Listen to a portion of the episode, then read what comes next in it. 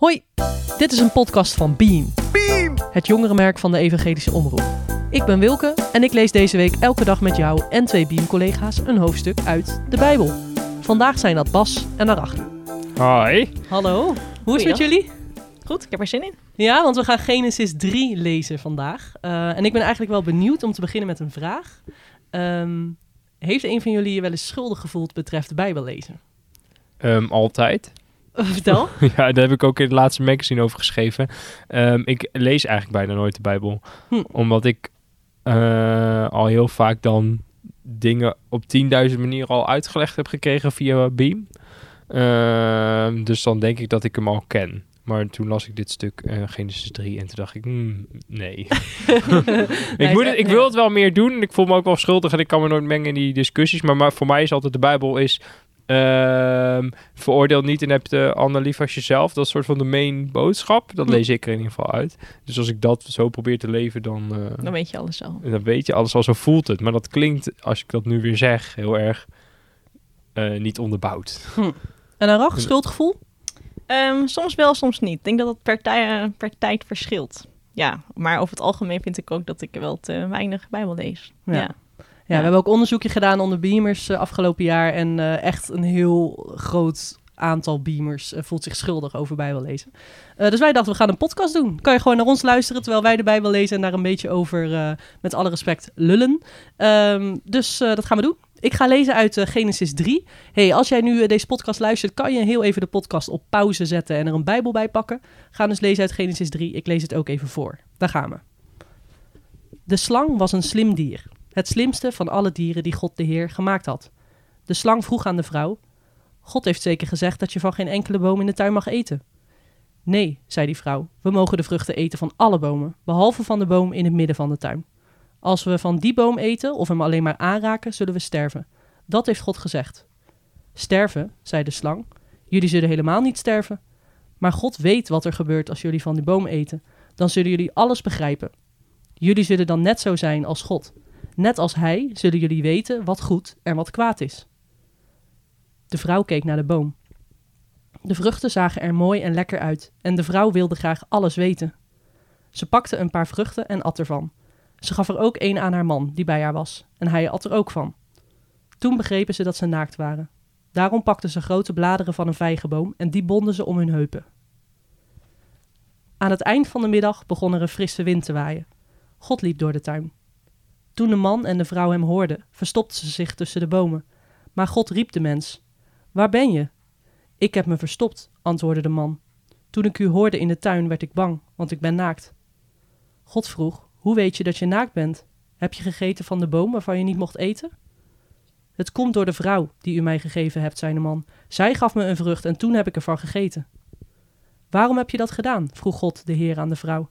Het komt door de slang, zei ze. Die heeft tegen me gelogen en toen heb ik van de boom gegeten. Toen zei God de Heer tegen de slang: Omdat je dat gedaan hebt, zal het slecht met je gaan. De andere dieren willen niks meer met je te maken hebben. Je zult op je buik over de aarde kruipen en van de grond eten, je hele leven lang. Jij en de vrouw zullen vijanden van elkaar zijn. En jullie nakomelingen ook. Mensen zullen jou op je kop trappen en jij zult in hun voet bijten. God zei tegen de vrouw: Als je zwanger bent, zul je het moeilijk hebben. Je zult pijn hebben als je kinderen geboren worden.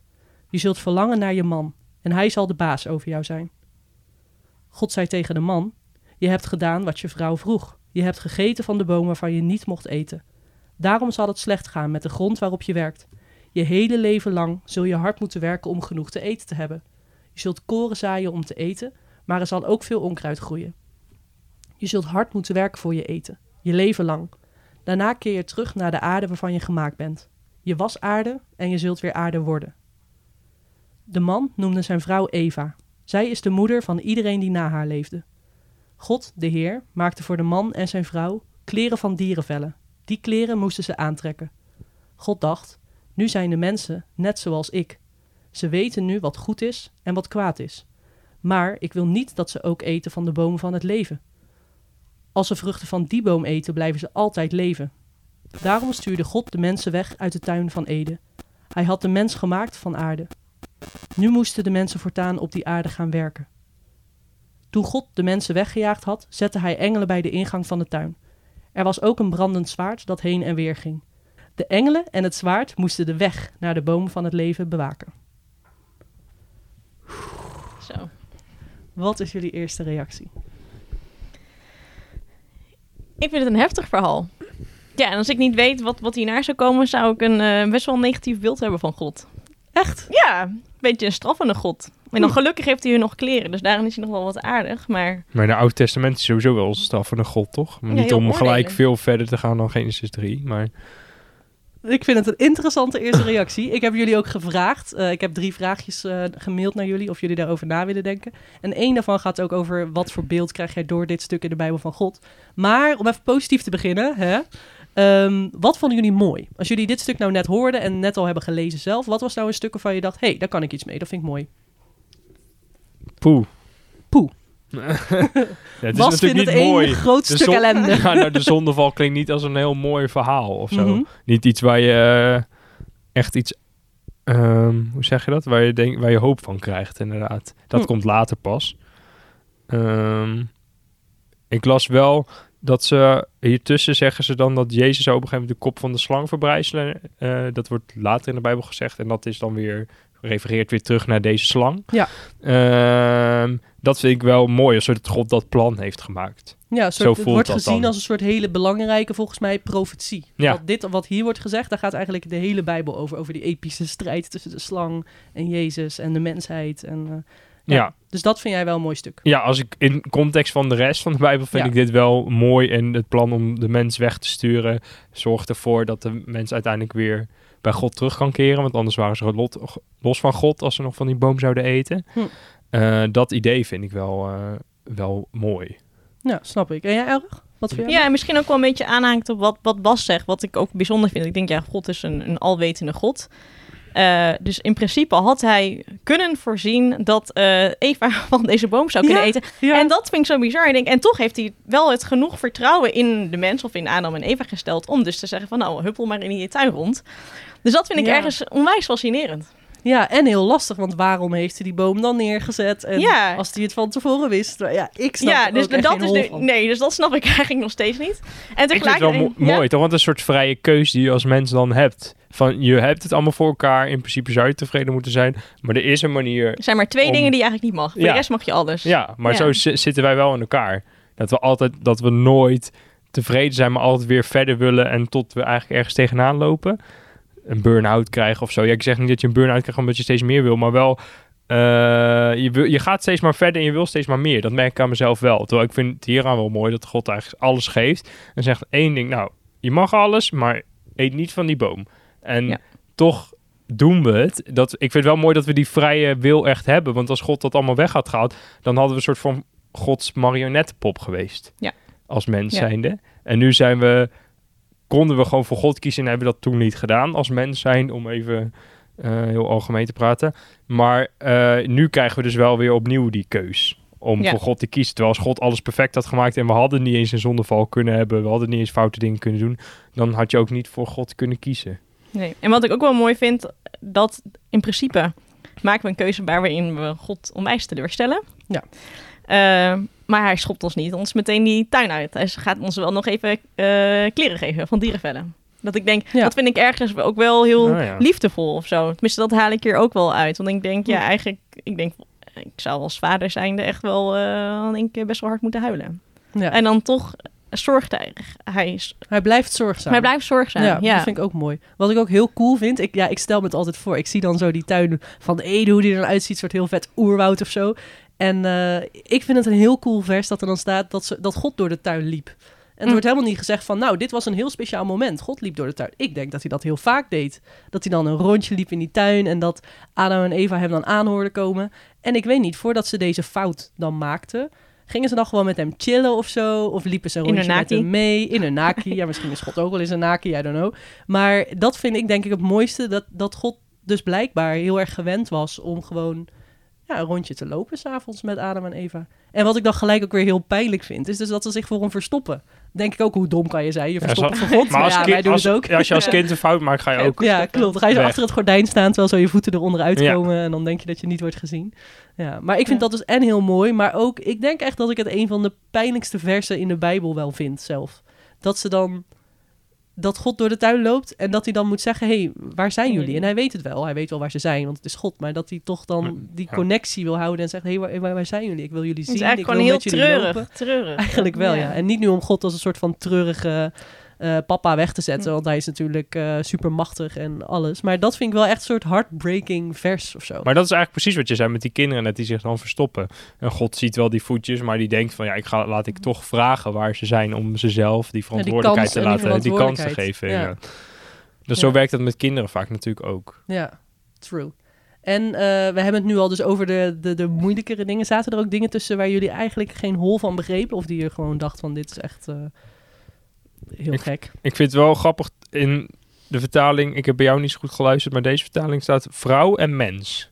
Dus niet Ah. vrouw en man. Ja. En Ja. dat vind ik een beetje gek, alsof je de vrouw geen mens is. Ja, maar ik, ik val- struikel daar onwijs over in dit stuk, over de vrouw. ja? Want eh, ja, ik heb dan ook de iets oudere vertaling. En daar staat gewoon... ja, jullie eh, lezen uit de ja. Nederlandse Bijbelvertaling en ik eh, las in de Bijbel eh, in gewone taal. Ja, maar staat vertel. dan... De vrouw die u hebt gegeven om mij terzijde te staan, zegt Adam dan. Dan denk ik, ja, hallo, ik ben zelf ook iemand. Dan denk ik, ja, ik ben toch niet om een man terzijde. Ja, zeg maar, dan, dan, dan, dan denk ik, ja, hm, ik merk dat ik daar wel een beetje moeite mee heb. Ja. En ik denk natuurlijk, trekt Jezus dat uiteindelijk wel eh, heel erg gelijk, denk ik, in het Nieuwe Testament. Maar ik denk, het hele Oude Testament is eigenlijk best wel vrouwenvriendelijk. ja. Ja. En ik denk, dat begint dus eigenlijk in, in dit verhaal. Ja, Hm. Ja, maar zo is het al heel lang, toch eigenlijk?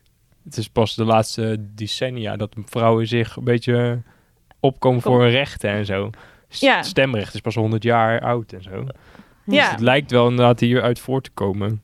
Dat is wel gek. En tegelijkertijd is het wel weer grappig dat de vrouw dan... eh, de vrouw is wel een soort van de eerste die dan eh, ja, de fout maakt. Maar Adam luistert wel gewoon naar haar. Dus wat dat betreft was hij ook wel een beetje volgzaam of zo, toch? Of Oh, dat niet? hij ook Ja. at. bedoel Ja, hij dacht, oh, ja, lekkere vruchten, ja, is goed. Ik weet Ja. dan niet of Adam doorhad dat het van die slechte boom was... of dat hij een soort van voor de gek werd gehouden door Eva. Dat weet ik niet zo goed. we stonden toch, hij stond er toch Hij stond er wel naast en ik keek erbij. Ja, dus dan De ben je grootste zonde van de man, passiviteit. Ik zei nu ook niks. nee, grapje, grapje.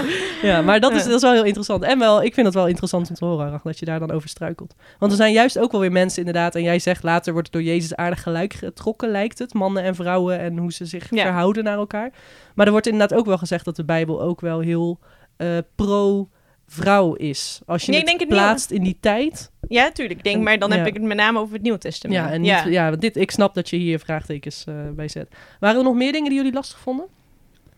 Eh, nee, ik herken mezelf nog een soort van in het vers. Hm, welk vers dan? Of gewoon in het gedeelte? Over het gedeelte, ja. Oh ja, Eh, wat herken je? Nou ja, om, eh, qua preutsheid. Dat is Mhm. daar ontstaan. En ik vind het ook wel mooi, God zegt ook ergens... Wie heeft gezegd dat jullie naakt zijn? Ik heb dat ook heel vaak dat ik denk... Oh ja, wij... Als we nu ergens ontluikende borsten zien of iets anders op posters... dan worden we helemaal gek.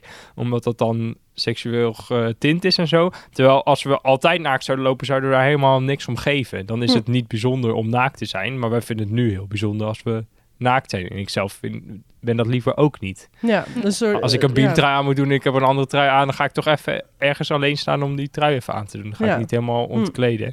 Dus Nee. in die zin denk ik, oh ja, dat vind ik wel mooi dat dat... eh, Rachel zit hier heel hard te lachen. Die vindt het heel grappig. Maar ja, voor sommigen is dat Ja, heel anders. Ik ben wel, best wel preuts in die zin. En dat is dus wel hierdoor gekomen Ja, je zou misschien kunnen stellen eh, dat schaamte soort van hier is ontstaan. Ja, Hm. Dat, en schaamte Ja. is natuurlijk een emotie die we allemaal kennen. Het schijnt trouwens, ja, ik weet niet of het relevant is, maar ik las gisteren een boek. En daar las ik in dat schaamte, eh, dat alleen mensen, de soort mens, dat die kunnen blozen. Dus dat schaamte best wel een menselijke emotie is. Dat dieren, dat helemaal niet hebben. Nee, ik heb nog, ja, ze hebben nog nooit een, eh, een eh, giraf zien blozen omdat hij dacht, Nee. oh nee, ik eet weer ongezond vanavond. je hebt wel Ja. honden die dan weten dat ze iets fout hebben gedaan. Ja, ik weet niet of dat schuldig kijken schaam kunnen ze is. wel. Maar echt schaamte schijnt echt een menselijke emotie te zijn. En ja, het zou kunnen. Ik geloof natuurlijk wat in de Bijbel staat. Dus ik, ik geloof wel dat dit best wel daarmee te maken kan hebben. Ja. Want ja, wat ik ook lastig vind aan dit stuk, dat ik dan, ik wil dan ook elke keer als ik dit lees, denk ik weer van nee, doe het niet. Dat ik denk van het is zo stom dat, dat het dan door één zo'n actie, dat dan soort het hele, De mensheid. ja, alles eh, wordt verpest hierdoor. Oh, maar ja. tegelijkertijd, als ik in die tuin had gezeten, ja, ik weet niet. Ik weet niet hoeveel duizenden jaren ze in die tuin hebben gezeten voor het misging. Maar ik denk dat ik het ook had gedaan. Ja, ik denk, tenminste, ik dacht vroeger ook altijd van, ja, wat zonde. Eh, en als kind dacht ik ook altijd, ja, waarom heeft God dan die slang gemaakt? Wat stom. Want Ja, als hij, die boom überhaupt. die boom, ja, ja. Denk, dan, was het dan echt puur, heeft hij dan dat als, alleen als test gemaakt? Ja, misschien. Ja, dat, daar zijn dat echt die heel veel theorieën over. Jij Ja. noemde net vrije wil. Dat Ja. is Ja, inderdaad een wil, uitleg ja. ervan. Ja. Maar dat is lastig man. En waarom, God heeft natuurlijk de mensen gemaakt en ook de verlangens van de mensen. Waarom had hij, heeft hij dan niet gewoon dat verlangen even gecanceld? Dat we graag zelf de baas willen zijn en willen weten wat goed en kwaad is. En, en dan, ja, maar ja, Ja, maar dan ben je toch een soort marionet, Ja, ja. dan krijg je natuurlijk dat Ja. gesprek weer. Ja, dat Ja. is zo moeilijk. Ja, dat, vind is, ik. dat vind ik wel heel moeilijk. Ik vind het mooiste aan geloven is dat je eh, gelooft dat het zo is en niet dat het al bepaald is dat dat, dat zo is. Ja. Als je zeker weet dat God bestaat, wat is er dan mooi, eh, nog aan mooi aan God volgen? Voor God is het alleen maar mooi dat je ondanks je twijfels voor hem kiest, denk Ja. ik. Ja. En dat is ook omdat je ondanks de, de verleiding, dus ondanks die boom, toch voor God kiest. Dat is eh, wat hier eigenlijk in zit en wat dus niet gebeurt. Maar wat wel, ik wel mooi vind dat hij dat erin heeft gestopt, Ja. in die tuin. Snap ik wel, ja. Er wordt ook inderdaad wel gezegd dat liefde zonder keuze eigenlijk geen liefde Nee. kan zijn. Dat het dan gewoon, dan, dan is het er gewoon, maar dan, dan is het geen keuze Ja. inderdaad. Maar ja, ik blijf het wel lastig vinden hoor. Ik vind het Jongen, zo, jongen. dat vind ik ook mooi aan monogamie, dat je ondanks alle verleidingen toch kiest voor die Ja, ene. monogamie is kiezen voor één iemand in de liefde, ja, toch? Dat is sorry, ja, dat zo bedoelde ik het, ja. ja. ja. En niet voor je hele leven of zo, maar gewoon dat je op dat moment, ja, dat je alleen gaat voor die ander, terwijl je eigenlijk ook heel veel andere mensen interessant vindt. ja. En dat vind ik bij dit bij God ook. Van, ja, je kiest voor God, ondanks dat je ook nog alle andere dingen hoort en twijfel kan twijfelen en zo. Dat je toch voor God kiest. Dat zorgt, maakt die keuze alleen maar sterker. Als Ja. die keuze ingeprogrammeerd was, dat je sowieso voor God zou kiezen. Ja, wat is daar dan nog bijzonder aan of mooi aan voor God zelf ook? True. Ja, maar we hebben het wel verpest. Ja, en er waren ook consequenties. Wat vinden jullie van die consequenties? Want het is soort in categorietjes opgedeeld. baren bedoel je. Dus ja, je hebt eerst Ja. de slang. Die Ja, had ja. dus blijkbaar Ja. eerst pootjes of zo. Ja, dat Of zat ik ook vleugels of zo. I don't know. Maar die moet nu op zijn buik. En eh, de vrouw die krijgt eh, zware, zware zwangerschappen en menstruaties en zo. Of ik weet niet wat er allemaal onder valt. Maar het is in ieder geval niet leuk. En die man die moet gewoon heel hard werken. Eh, wat vinden jullie van die consequentie? Denk je van, ja, nou ja, logisch. Of nou ja, had hij dat nou moeten doen? Nou, ik Of- vind het best wel eh, heftige consequenties. Eén, ik bedoel, als ze alleen die tuin hadden moeten verlaten, had ik al wel heftig genoeg gevonden. Hm. Maar nee, de, de vrouw moet nog lekker eh, extra gestraft worden. Ja, want jij zegt nu lekker. En het is een grapje, maar... Nee, nee, ik denk wel, ehm, nou ja, Vind je het gemeen van God? Nou, ergens wel. Hm. Ja, ik bedoel, ik weet uiteindelijk maakt hij alles, eh, maakt hij alles goed. Maar ik denk wel, ik bedoel, wij denken altijd, ja, als je dan als iemand een kind krijgt, denk je, oh, wat super supergoed nieuws. Ja, je bent onwijs blij voor iemand, maar elke vrouw of aanstaande moeder die je spreekt, ziet toch ergens wel op tegen die bevalling.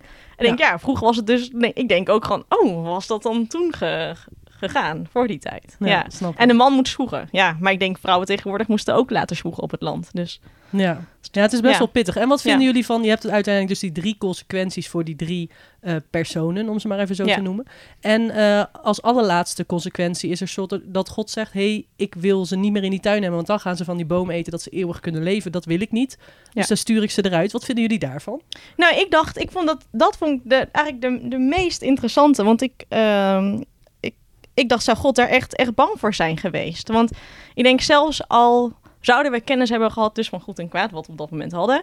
En we hadden die eeuwigheid, dan denk ik, ja, maar dan waren we nog steeds geen God. Ik, ik, Hm. ik denk, zou dat een serieuze angst van hem zijn geweest? Ik ja, want was God Ja. hier, denk je, echt bang voor concurrentie? ik, heb, ik zou absoluut denken van niet. Maar ik denk, Nee. waarom heeft hij dan anders die gerubs daarvoor? eh, ja, voor omdat je anders, er staat hier tenminste een soort extra blokje bij. eh, wanneer de mensen van eet, dat betekent dat hij eeuwig leeft in afzondering van God. En dat wil God natuurlijk niet. Nee, Ja. en dat, Ja, en, dat, en ik denk wel, en ja, dat is wat jij vroeg natuurlijk net, wat, wat vind je van die straf? Ik denk, ja, dat is denk ik de ergste straf geweest. Dat we niet meer bij God mochten zijn in Hm. die tuin. Ik denk net wat je net zei van... eh, Maar voor ja, God zelf ook, denk ik. Ik denk voor God ook. Ja, ik denk uiteindelijk al vond hij het een beetje eenzaam. En had, vond, ik denk dat hij het ook best gezellig vond om elke dag met Adam en Eva een beetje wandelen. de dag te wandelen en de Ja. dag door te nemen. Ja. Want ik heb ook een keer een theorie gelezen of zo lang geleden. En toen dacht ik, oh, want ik vond het altijd best wel gemeen van God ook. Dat ik dacht van ja, dan, dan stuurt hij ons eruit en dan mogen we er nooit meer in. En is hij dan zo bang voor ons dat wij goden worden? Maar toen las ik een keer de uitleg dat iemand zei van ja, hij wil dat wij ehm, niet... eh, want nu, is, nu hebben we eigenlijk een, een leven in lijden door Ja. die slechte dingen en die consequenties die er zijn.